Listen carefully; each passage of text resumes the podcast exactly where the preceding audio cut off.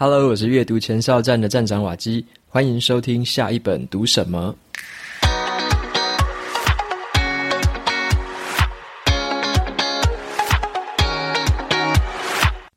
今天我想要跟大家分享的这本书呢，它的书名叫做《索罗斯谈索罗斯》。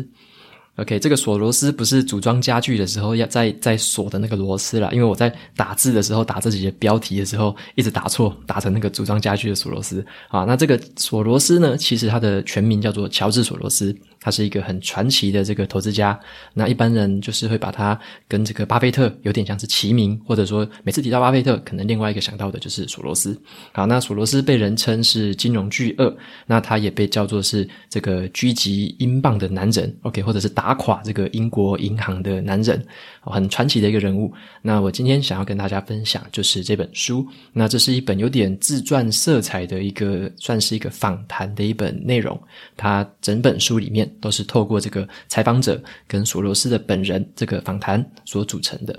一般来说啊，提到索罗斯这个人物，他的绰号除了叫做金融巨鳄之外，那很多人其实会说他是一个投机者啊，他在市场上做很多投机的行为，然后借此赚了很多的钱。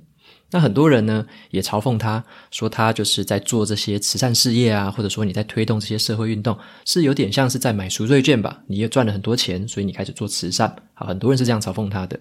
那甚至呢，他在世界各地也推动了很多关于开放社会这样子的一个基金会。好，他支持开放社会的这个活动。但是呢，很多人也是批评说，他是不是包藏祸心，或者说你有私心才来做这些事情？所以大家都会觉得说，这个人他有一点像是毁誉参半。有些人觉得他投资的领域很厉害。但是另一方面又觉得说他做这些很投机的这个行为，有时候伤害了可能是某个国家，或者是伤害了某个市场、某个产业。好，所以他其实在这个市场上的名声说起来算是有一点这个有点好的，然后也有点坏的，就是混杂在一起。所以整体来说是一个蛮传奇的人物。他不像是巴菲特，就是大家都很赞扬他。那索罗斯反而是充满了很多争议性的色彩。那这个也是我觉得蛮有意思的地方，因为蛮多的时候我们听到的很多故事，可能都是讲巴菲特方面的一些事情，好，什么长期投资或者是什么价值投资之类的一些想法。但是呢，索罗斯他自己在于这个金融领域或者甚至是投资的领域里面，他到底拥有哪一些跟别人不一样的思想方式？他到底是用什么方式在进行这一些外人看起来是投机的行为？OK，那以及他在做这些就是慈善事业，或者说他在做这些社会运动的背后，到底他在想什么？到底他的思考方式是什么？这个是我很感兴趣的地方。因为我自己的话，对索罗斯在读这本书之前呢，我对他的认识其实没有很多。我跟大家可能差不多，听到的都是一些外面就是讲金融巨鳄啊，然后狙击英镑之类的故事而已。我对这个人其实没有很深刻的认识。那么这一次呢，是因为出版社他把这本书翻成了这个繁体中文，然后有邀请我来跟大家分享这本书，所以我就想说，既然我们对巴菲特的认识都已经这么多了，听他的故事已经听到有点腻了，那读一下这个索罗斯的故事，可能也蛮有趣的。所以这个就是我觉得我自己引起兴趣的原因，来认识一下，看看这个人真人称是金融传奇的一个人物索罗斯，他到底有什么样的一个背景故事，以及他到底在这个投资的领域上面是怎么操作的，他到底在想什么。好，那这本书的话，我同时也有在不阅读前哨站的部落格上面分享一篇读书心得。那么这个礼拜呢，刚好这本书我也有举办这个抽奖活动，所以如果你有兴趣的话，可以在 show notes 里面点到这个文章，然后滑到底部，底部就会有这个参加抽奖的方式，只要填入你的 email 就可以参加两本书的这个免费抽奖证书的活动。好，下个礼拜六会开奖。好，所以说这本书你有兴趣的话，可以去参考看看。OK，那简单来介绍一下这本书哦。它的这个篇幅是蛮多的，整个书的篇幅大概有四百五十页，所以是一个我觉得是蛮蛮厚的一本书。读起来的话，其实花了蛮多的时间在读的。那它的这个访谈的过程是让我觉得还比较不错的地方，是说虽然这本书很厚，可是它透过这个访谈一问一答的方式，然后就是访谈者抛出一个问题。然后索罗斯回答，用这个方式让我们可以这样子一步一步的慢慢看下去，然后有点像是跟着这个采访者的视角，然后去理解说索罗斯到底在想什么。OK，他看待那些历史事件，看待他曾经经历过的事件是怎么看的，哪些看法。好，那这本书里面呢，其实涵盖了非常多的事情。我觉得几乎是他把他一生的一些有一些呃关于这个思考啊，关于他的实际的工作生涯呀、甚至包含他的一些私人生活的状况，他都在这本书里面描述的很清楚。所以这个书的内容包含了他所经历的关于一些金融的产业，以及他对于这个国际金融、国际情情势，还有一些国际政治上面的看法，以及一些当时这个新兴世界的一些秩序。还有他自己所遭遇的一些责任跟权利，还有义务的一些看法，甚至是在后半段，他讲了很多关于他一些哲学思想的东西。好，这些都让我觉得蛮蛮印象深刻的。因为怎么会讲一个投资专家的这个书，后面竟然都是在讲一些关于他的哲学呀，还有有时候讲一些慈善，甚至是社会运动的一些想法。所以这个是让我觉得蛮有意思的地方。在我读这本书的过程之中啊，就会慢慢的开始看到说，他在这个媒体就是大肆渲染或大肆报道的他以前的一些丰功伟业之外，这些亮丽的曾经的成绩的背后呢，他其实也认为自己呢，在一些算是这个哲学思想或者说在社会运动上面的推动，其实没有那么样的成功。他有承认自己的失败，他也承认了一些遇到的一些困顿跟一些挫折，他在某方面其实是没有做得如他自己理想中的这么好的。所以这本书你看到他的一些反省跟他的一些思考，那当然他在这个投资的领域是大家都公认的很厉害，没有错。那这本书的话，就是我觉得蛮有人情味的，就是你会看到是他在这个投资上面有讲讲法，但是在这个个人的领域，包含他其他的领域，也有一些不同的想法。那这个地方会给我们蛮多这个思考的火花。那所以说，接下来的节目就是想要跟大家分享的，就是我从这本书里面。呃，除了他的这个投资之外，还有哪些东西是值得我们学习，或者说带给我一些观念或思考方式上面的一些冲击，跟一些新的一些火花？好，那接下来就跟大家分享一下。总共呢，我会有五个段落的分享。OK，我会跟大家分享五件是我在这个书里面学到的事情。好，那第一个事情是我觉得，呃，索罗斯他这个人所拥抱的一个核心的思想，一个核心的观念。这个观念呢，影响了他的投资，也影响了他后续所有的这个算是行为，还有所有他做出的决定。这个观念非常的重要。我们对自己所身处的世界的了解，本身就存在了很多的缺陷。然后呢，参与者的观点，还有你预期事物会发展的这个情况之间，永远存在着落差。有时候这个落差小到可以忽略，但是其他的时候，这个落差，都大到足以决定事件未来的走向。那么，历史其实是由参与者的错误、还有偏见跟错觉所建构而成的。所以，对于索罗斯而言呢，他自己有这样子的一个核心观念，他知道说，他对于世界的认识可能也是有错误的，他对于市场的见解可能也是有错误的。他有这样子的一个算是比较谦卑的心，或者说他自己知道说有自知之明，自己知道说可能有时候自己还是会看错，有时候还是会错误，所以他并不会坚持一套固定的投资方法，他也不会坚持自己固有的一些旧的想法。反而呢，他是会从旁去观察说，人们对于这个世界还有市场的认知的一些错误的一些状况里面，他会看出这些错误，而且呢，他会看出趋势往那边走，然后寻找潜在的机会。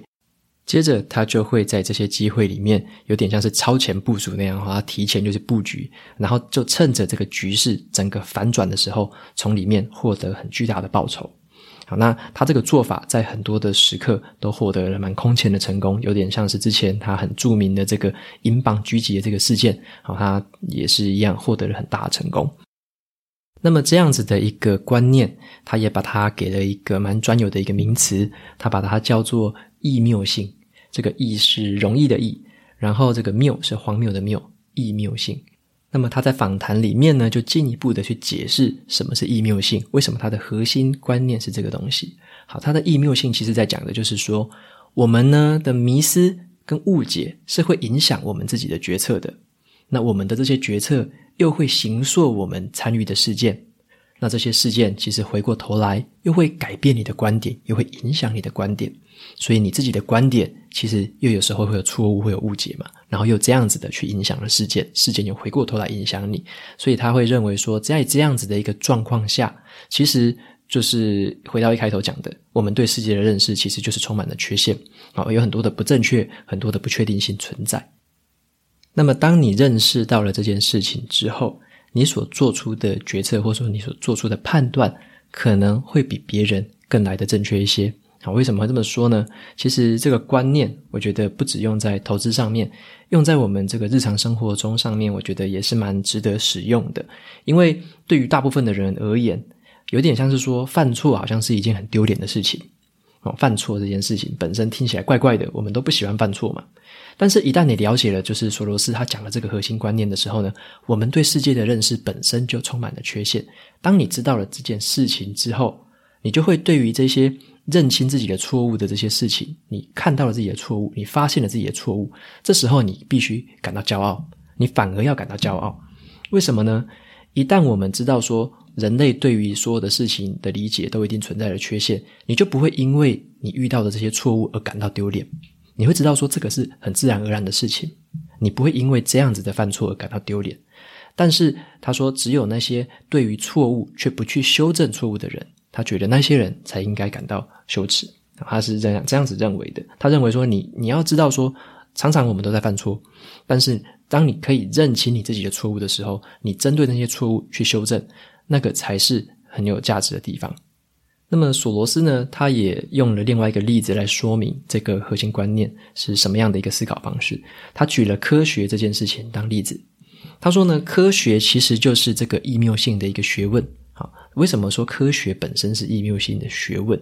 意思也就是说，如果你自己觉得说科学的理论或科学的结果就代表了事情的最终的真相。你就不会再去怀疑东西了。你会觉得每一个科学的东西都给你是一个真理，哈，宇宙的真理的话，你如果不再去怀疑东西，那这时候你其实就不会进步了，科学就不会进步了。那但是科学并不是这么一回事。好，人们就会知道说。科学其实给我们的是某样的一个规则，可能在某一个时代那是这样子的一个规则，但是人还是会不断的去质疑，不断的去挑战任何科学的一些根据，可能在后来，可能好几十年、好几百年之后，可能都会被打破。那这个就是人类知道说自己的一个认知是不完美的，自己对世界的认知是有缺陷的，这个时候进步的道路才会出现。所以他的这个核心观念，我觉得还蛮受用的。就是说，我们要知道说自己对世界的认知是有缺陷的。当你知道了这件事情之后，你就可以看见永不止息的一个改善的机会。好，那再来的话，第二个我从书里面学到蛮有趣的一个观念是，这个索罗斯他认为说市场上总是充满了错误。好，这个市场指的可以是这个投资市场，或者说这个股票市场、债券市场都可以，任何的这个金融市场。好，他认为说市场上是充满了错误的。其实他有这样的想法，也是因为刚刚讲到的这个核心的观念异谬性。索罗斯他这样的想法跟当时的这个投资环境是非常的抵触的。当时他在投资的时候呢，整个市场上这个金融圈跟这个学术圈的这个氛围，大部分都认为说市场永远是对的啊。也就是所谓的这个效率市场的理论，这个理论认为，这个投资者其实拥有了充足的资讯，还有理性的判断，那会在无时无刻会让这个投资的这个价值的标的会维持在一个合理的价格，那个这个时候就不会存在任何的超额报酬。也就是说，无时无刻这个价格都是合理的，不会有那种就是价格错误的时候，市场永远都是正确的。那这个理论其实是在当时是非常盛行，但是索罗斯他本人。对于这个看法是非常的否定，他就是认为市场其实就是充满了错误。那其实这个东西的核心观点也回到了刚刚的这个观念：每个人对于世界的认知是有缺陷的嘛，所以包含投资人对于市场的认知其实也是充满了缺陷。他认为这个投资人呢，自己在这个市场里面，这个投资人的一些错误的观念或错误的这些认知。会影响到市场的这个价格走向，那这些价格的走向回过头来又影响了这些投资人自己的观念，所以他最擅长的事情是什么？索罗斯最擅长的就是找出这一些这些市场上被人家看错，或者说被人家错估局势、错估趋势的一些东西，然后从中得到一些很巨额的报酬跟利润。好，那例如说，他有什么样的一个事迹可以证明这个他的想法是正确的呢？像他自己创办的，之前叫做索罗斯基金，后来改名叫做量子基金。这个基金呢，其实它的绩效非常的好。在索罗斯他管理这个基金的这二十六年的期间，其实扣掉了他的管理费，扣掉一些成本之后，他得到的这个年化报酬是三十五 percent，这是非常可怕的一个成绩，完全是超过大盘的一个超额表现。好，那那时候其实他用这个市场充满错误这个观点来做投资操作的时候，其实就打响他的名号。最打响名号的，那是他在狙击英镑的时候所做的那一次投资。好，那那一次投资，其实他就是发现了市场上呢，那时候对于这个所谓欧洲那边对于这个汇率的一个机制，其实大家的看法是认为那时候的汇率机制应该是稳定的，应该是平衡的，然后这个汇率的机制设计的也很巧妙，应该不会有什么问题。好，那大家就是基于这样子的一个情况下，好，然后就是做出一些那时候的投资判断，那时候的一些汇率判断。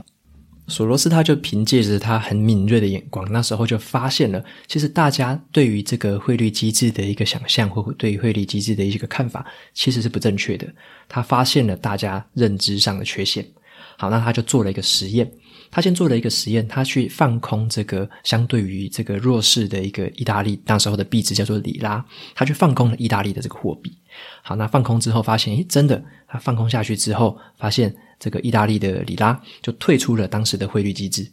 那他就知道说，其实同样弱势的英镑，那时候的英国也同样弱势，同样弱势的英镑应该也会有同样的趋势，同样的走向，所以也造成了他后来才会在英镑的操作上提高了杠杆。提高了更多的赌注，然后很有信心的知道说，这样的操作其实会走向同一个趋势，因为前面的一个操作让他有了后面的判断的一个准则，所以他做出这样的判断是有凭有据的，并不是说他只是在做一场豪赌。然后他做了这个做了这一次的操作之后，一夜之间他就获得了十亿美元的进账。那时候十亿美元是非常可怕的一个数字。那这也是让他一举闻名的一个非常重大的历史事件，就是他看出了这个平常稳定的这个汇率机制下面的一些漏洞，跟下面大家所看不到的一些问题所在。那利用这样的一个局势反转，大举获利。所以他自己给这个我们投资人的建议呢，其实他是说。你搞不清楚状况的时候，最好是什么都不要做，因为如果你没有勇气去坚持自己的观点，就很容易落入一些情况，变成说你看到零星的波动，你就被骗出场了。他还说，市场总是会摧毁弱者，也就是那一些自己观点站不住脚的人。你要有自己的观点，才能避免被局势糊弄出场。但是也要注意哦，如果你的观点是错误的，坚持下去的勇气也有可能让你血本无归。所以，索罗斯他自己，呃，比较擅长的事情是他在掌握一些有凭有据的观点的时候，才会选定一个立场。那他在书里面呢，谈这个关于狙击英镑的事件，就是一个很生动的案例。那他自己在投资的生涯中，当然也有非常多非常多的多的一些丰功伟业，或者是一些失败的状况。他也在这本书里面透过访谈，一一的跟我们描述，然后慢慢的说明。那接下来的话是要跟大家分享一下，好，第三个事情是。他说到：“为什么他在很老的时候才慢慢的学会去接受自己的成功？好，他在年轻的时候，其实他一直一直否定自己的成功的。他觉得自己并不好，他觉得自己是一个不完美的人，所以他会很要求自己。对于自己，有时候有一点自虐的倾向。那像是他一开始在书里面的时候有提到说，他在早年的时候怎么样在投资领域保持很敏锐的嗅觉。他说：危险最能让人专注，我需要冒险带来的刺激感。”才能透彻的思考。好，这个他就是说，冒险对他来说是不可或缺的成分了。他在这个思考上面，需要透过冒险，需要透过危险，才可以让他保持清晰的头脑。但是他也说，他其实有时候也是尽可能的想要避免这些危险。那么，尽可能的去避免危险所要带来的一些思考。也是让他很血脉喷张的一件事情。好，所以说你可以看到的是，他在这个年轻的时候，其实是很追求这一些所谓的冒险或者是一些风险的一些事情啊。他觉得说自己在这个上面做得很成功，也就是他在那时候在做索罗斯基金跟量子基金的时候，其实是做得非常的好的。只是渐渐的呢，他发现自己跟当初的这个合伙人，跟他的基金创办的合伙人，非常投入在这个基金的操作里面，然后几乎是没日没夜，非常的拼命，哈，像狗一样的在工作，哈，像狗一样工作是他在书里面自己说的。他说呢，其实自己操作基金的，真那时候的压力非常的大。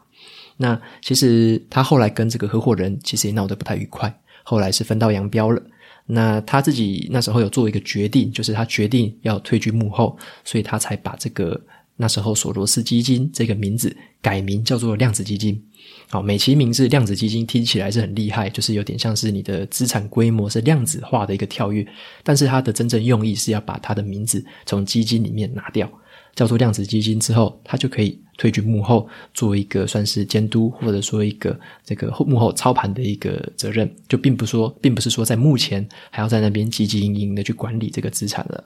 那他那时候为什么会做出这个决定？其实他那时候有承认。自己已经面临着崩溃的边缘，工作的压力跟身体上的一些疼痛，让他真的是对生活喘不过气。所以他后来终于对于自己有点像是内心的一个告白，说：“我承认我自己的成功，我承认我自己在投资上已经很成功了。”好，但他为什么迟迟到那个时候才做出这个决定？其实是因为他很早年的时候，他就是不喜欢承认自己的成功，他想要否定自己，觉得说自己应该还可以更好。对于自己有一些自虐的态度，让自己有点像是鞭策自己往前进，所以他一直不敢承认自己的成功。好，那这是他自己算是之前一个心魔吧。那他后来终于在这样子的情况下，终于不能再承受了，他终于告诉自己说：“好吧，做到这样的一个程度，我应该已经算是一个成功的人了吧。”好，当他告诉自己这件事情之后，虽然他可能会失去了一些他未来可能会更厉害的一些投资绩效啊，或者说更厉害的一些地位之类的，但是他那时候开始把他的注意力转向了去一些政治理念、一些社会运动，以及更追回他之前在很喜欢的一些哲学思想上面的一些研究。好，他年轻的时候其实是很喜欢谈哲学的。那他也是到了这个时候才知道说，其实除了金钱之外，他还有其他值得追寻的事情。好，那这个也就是接下来想要跟大家分享的第四件事情，就是他的一些政治的一些思想，或者是一些政治的一些观念。好，他的政治观念是什么？他倡他他提倡的一个叫做开放社会的理念。好，他在书里面提到了非常多次开放社会的这个理念。为什么他会有这样子的一个想法？跟他的生平其实有很大的关系。他是一个出生在匈牙利的犹太人。那他年轻的时候曾经被德国纳粹追捕过。那他也在这个匈牙利过生活的时候，是在这个共产政府的统治之下。那直到他十七岁的时候，才移民到了英国读书。那个时候，他才开始明白了这个开放社会跟封闭社会之间的差别。好，他指的这个开放社会的这个想法是什么？这个观点跟他的核心观念其实是非常一致的。他说，我们必须要认知到，我们所有的行动是出自于我们对于世界的了解充满了缺陷。没有人拥有所谓最终的真相，所以呢，我们必须要拥有一个批判性的思维模式。我们也需要设计一些系统跟体制，能够让意见啊、利益不同的人可以和平共生。我们也需要去保障，就是让这个权力可以转移的民主政府的形式。我们也需要能够提供回馈，还有允许错误修正的一个市场经济。我们还必须保护跟尊重弱势的意见。最重要的是，我们需要法治。好，那他认为相反的是什么？相反的就是法西斯主义或者是共产主义，会将这个社会导向一个个人会被群体凌驾的一个状况，然后社会会被国家完全的主导，国家会为了自以为是的一个最终真相，然后去奋力的奋斗。那在这样的一个情况下，封闭的社会里面，人们是没有自由的。因为国家的认知、国家的想法凌驾于所有一切的个人。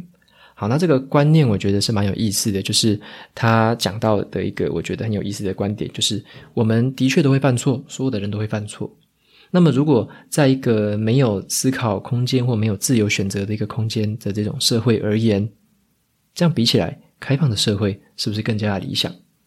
那么，索罗斯呢，他其实也有讲到说，这样的理念虽然很好。但是他一直在东欧那边推动这个东西，却没有很好的进展。他发现这个一些西方国家对于那时候的东欧刚脱离了这个苏联的掌控，想要走向开放社会，其实是没有太大的支持的。那他有发现一个状况，他说呢，会认同他这种开放社会观点的人，只有那一些亲自体会过或者是强烈反对封闭社会的压制的人。那那一些一出生就可以享受到这种开放社会各种好处的人，不会自然而然的体会到这一点。那他认为这个就是开放社会的一个严重的缺陷，因为自由对我们来说就好像空气一样，人们会认为这个自由是理所当然的，应该要存在。但是呢，反过来想，自由其实就像一些干净的空气是一样的，如果我们不珍惜它，不保护它，很可能就会失去它。好，这个是这个索罗斯他的一些政治上面的想法。好，他是非常推崇跟非常想要推动开放社会，但是他自己在这个上面其实也走得蛮坎坷的，也没有那么样的顺利。即使他有这么多的钱、这么多的人脉、这么多的一些基金会的网络，他还是没有办法走得非常的顺，这是他觉得非常可惜的一个地方。好，那接下来是第五个，也就是今天最后一个要提的东西。索罗斯他自己认为他是一个失败的哲学家。好，为什么他会这么说？其实他自己知道的。社会上对他的认可都是在于他的金钱成就，所有人都说他是一个投资大师，所有人都认为说他之所以出名是因为狙击英镑。好，所有人都认为他的这个厉害的地方在于他投资领域的投资理论啊，什么金融炼金术啊，那一些一些反射性的理论。好，那其实呢，他自己觉得很可惜的是，他在这个哲学思想上也有非常多想要讲的事情，也有非常想要传递的一些重点。但是这个终究，这个社会对他的认知还是在于金钱，所以他很感叹。他说呢，金钱其实不是他人生的重点，对他而言，金钱是用来达成目的的一个工具。他的职业生涯之所以一直以金钱为重，是因为他自己有意识到，这个社会很倾向于去夸大金钱的重要性，还有用金钱去定义价值。那他举一个例子，他说，我们以这个艺术作品能够卖到多少钱来评论艺术家。然后呢，你用这个政治人物能募资到多少的资金来评量他的这个影响力的大小？那政治人物自己呢，往往用自己在台面下可以赚到多少的钱来评价自己的成就。好，那所以说，这跟跟我们这个认知的很多媒体的报道一样，索罗斯之所以被大家认可，并不是因为他的哲学思想，也不是因为他的公益行为，也不是因为他的这个社会运动的推动，而是因为他赚钱赚得很厉害，赚钱赚很多。所以他认为，这种主流价值观对于金钱还有财富的偏爱，刚好就是他所谓的这个异谬性，也就是我们对于金钱的迷思跟误解，其实会影响我们的决策。那我们的决策反过头来又会形塑我们参与的实践。所以在这个访谈里面呢，可以发现说，索罗斯对于他自己的这个状况，其实是充满了很多的感叹。好，因为他会觉得说自己有这么多的这样的想法，应该是很正常的。怎么会有很多人会一直怀疑他，一直觉得说他一定是这个想法怪怪的，一定是有什么样的阴谋论之类的？那这个时候我就想到了最近读的另外一本很好的书，叫做《致富心态》。好，那这个致富心态其实他第一章说的很有趣的一个观点，说没有人真的是疯子。好，那这个这个书的作者他就有讲说。我们对于世界的认知跟理解，是由我们自己人生经验看到的可能零点零零零一 percent 所组成的。我们用这样子的经验去去形塑了自己对于世界的这个认知。那这些理解的本身，其实它也充满了缺陷。所以从我们的眼睛望出去，我们会觉得说很多跟自己想法不同的人是疯子。但是事实上，没有人是疯子。好，那这个观念我觉得很有意思，跟今天读这个索罗斯谈索罗斯这本书里面。对，出了一个蛮好的一个呼应，好，就是其实索罗斯他也不是一个疯疯癫癫的人，他的想法也不是很奇怪的，他所看到的世界跟我们所看到的世界应该是截然不同。他所亲身经历过的那些事情，跟我们也有很大的一个差别，所以他所做出那样的决定，在于他来说是非常正常不过的事情，但是在外界的眼光看起来却是很奇怪的。好，那这也就是这个没有人真的是疯子这样子的一个观点，让我自己有一些额外的一些想法出现，就是知道说，我们并不需要去急着去否定别人的想法，或者说去怀疑或去质疑太多别人的想法。有时候他所身处的环境，他所遭遇的事情。才会产生了那样的想法，是很正常的事情。那对于我们没有身处在同样一个平行的，呃，就是我们跟他的生活的这个时间点，或者说跟他这个所遭遇的经验经历是完全不一样的时候，你本来就不会产生那样的想法，不会有那样子的观念，那就不用把这样子观点不同的人认为说是异己，或者说认为说是一个很奇怪的事情。好，我们反而要接受一下这样子的一个状况，接受一下这样的社会的一个多元性，或者说这个观点上面的多元性，也就是索罗斯一直提倡的开放社会，要建立起这样的机制，OK，那今天谈到这边呢，就是这本书里面带给我的一些想法上的一些冲击，跟对我有一些帮助的部分。那我觉得在这本书里面，虽然说这个访谈是蛮严肃的，那有一些访谈是可能有点深，或例如说这些金融的一些术语。或者说很多国家政治、国际政治上面的一些术语，可能没有办法那么好的理解啊。但是我觉得，在这个访谈的过程中，记者也提出了一些比较轻的一些问题啊，比较和缓的一些问题。他问索罗斯说：“什么事情让你带来快乐呢？就是什么事情带给你快乐呢？”好，那索罗斯他说，吸引他的事情，让他快乐的事情是观念上面的历险。好，什么是观念上面的历险？索罗斯他就这么说，他说。思考是我存在这个世界上最重要的一件事情。我在年轻的时候很喜欢做哲学推论，我浪费了很多时间在反复咀嚼某些想法。但后来呢，才发现人们是从行动当中能学到比思考还要更多的事情。所以我成了一个行动派的思想家，让思想成为我采取行动的重要依据，而我的行动本身又反过来对我的思想扮演了重要的角色。那这种行动跟思想上面的一个双向的关系，成了我的哲学还有人生招牌。好，他自称为是一个行动派的一个思想家。所以呢，总结我从他身上学到的事情，就是我们要知道的是，自己对于世界的理解本身就存在着很多缺陷，要帮自己打造出一个系统，打造出一个环境，是可以让自己可以接纳这些错误，而且持续的去做修正。透过行动去探索一些潜在的机会，得到了回馈之后，再透过思想的改造去慢慢调整自己的步伐。只有当我们接受了自己并不完美的这个事实，我们才能拥有一个永不止息而且持续不断的一个改善动力。好，这个是我读这本书里面的一些想法跟启发，跟你做一下分享。所以蛮推荐这本《索罗斯谈索罗斯》。OK，那节目到这边就进入了尾声。如果你喜欢今天的内容，我分享的东西对你也有所帮助的话，欢迎追踪下一本读什么，也到 Apple Podcast 上面帮我留下五星评论，推荐给其他有需要的读者。我每周呢也会在阅读前哨站的部落格，还有 FB 粉砖上面分享一篇读书心得。喜欢文字版的朋友们，别忘了追踪还有订阅电子报，这是对我最好的支持。好的，下一本读什么？我们下次见，拜拜。